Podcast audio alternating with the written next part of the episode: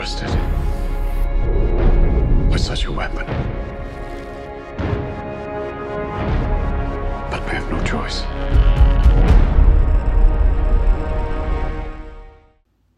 Let's talk about Oppenheimer. All right. so, I was looking forward to this movie back when it was it was announced.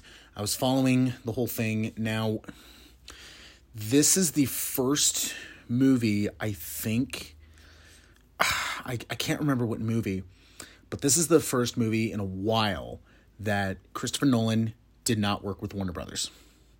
Because this goes back to his previous movie, Tenet. Tenet came out during the peak of uh, COVID. And Warner Brothers went through that phase of, oh, we're going to release our movies in theaters, but we're also going to release it for 30 days on HBO Max. And then once the 30 days is over on HBO Max, then it's just in theaters.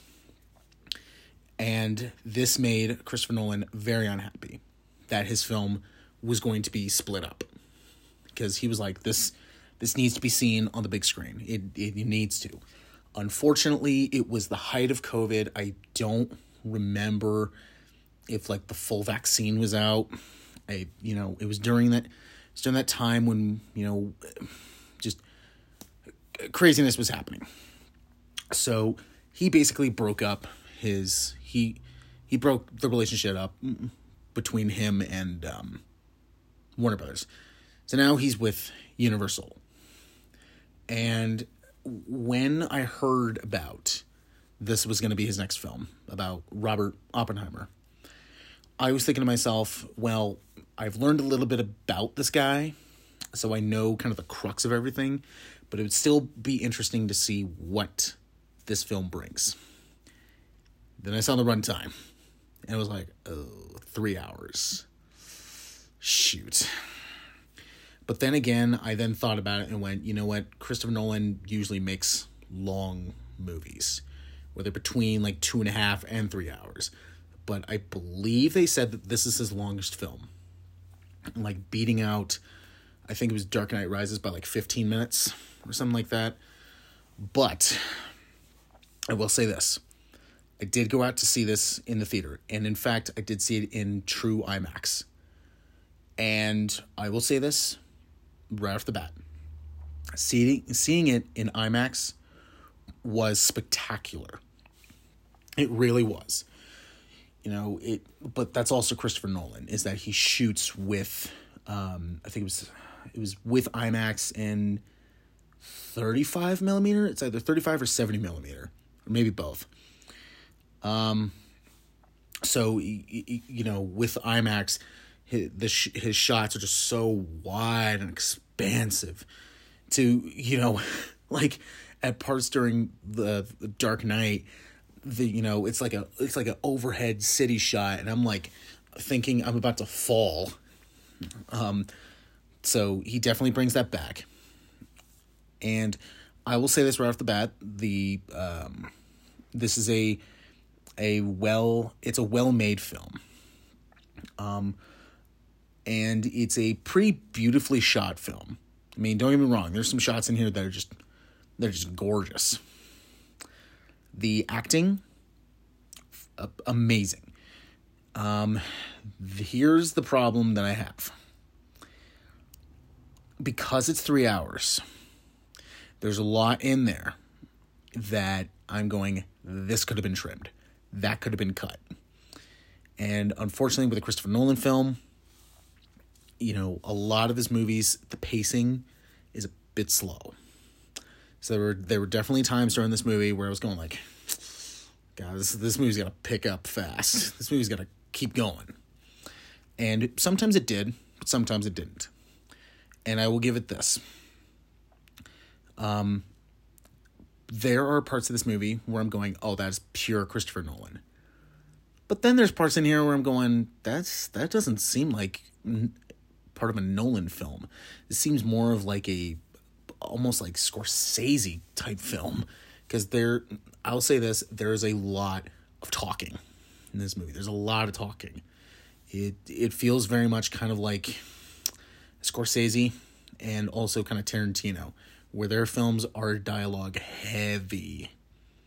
And it it kind of becomes like, okay, can we cut cut the talking and blow something up? Especially with a movie talking about uh, the atomic bomb. And when they do get to that, when they do get to the atomic bomb scene, it is pretty spectacular. Um, I'll go back to the casting. Um, yeah, everyone does a great job. Like Murphy does a great job. Um, um, Emily Blunt, um, Robert Downey Jr., uh, Josh Hartnett. Um, there, there's some people in this movie where I'm going like, wow, they were kind of built up pretty, pretty big, and they're in it for like a little bit, like Florence Pugh or um, Jack Quaid or uh, Josh Peck, which I'll I'll say this I'll say this one this one flaw.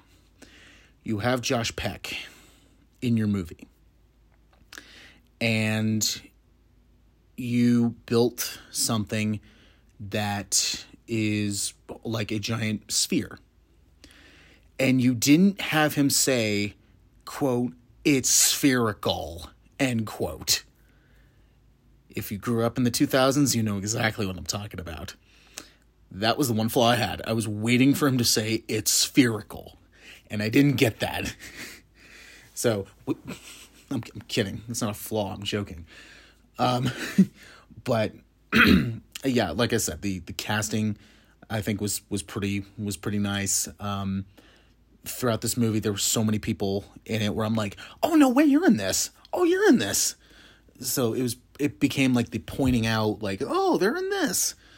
It it, it became the pointing game. And it it was definitely really good.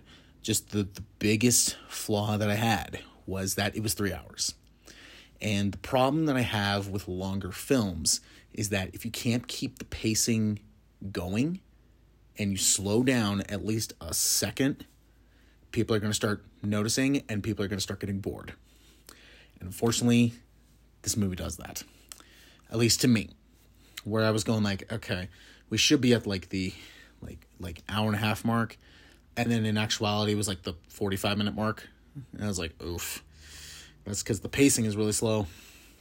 And to then by the time it's uh like you're like two hours in or something like that, you're like, oh geez, we should be like at the this should be like the final 15 minutes.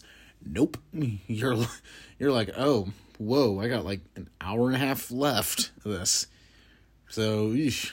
so yeah, if you're if you're definitely a person that you know doesn't like slow paced stuff and longer stuff like 3 hours long, then you you probably won't sit through the entirety of this you may like watch like clips of stuff, but this was a very, very, very, very good film, and I and I really enjoyed it.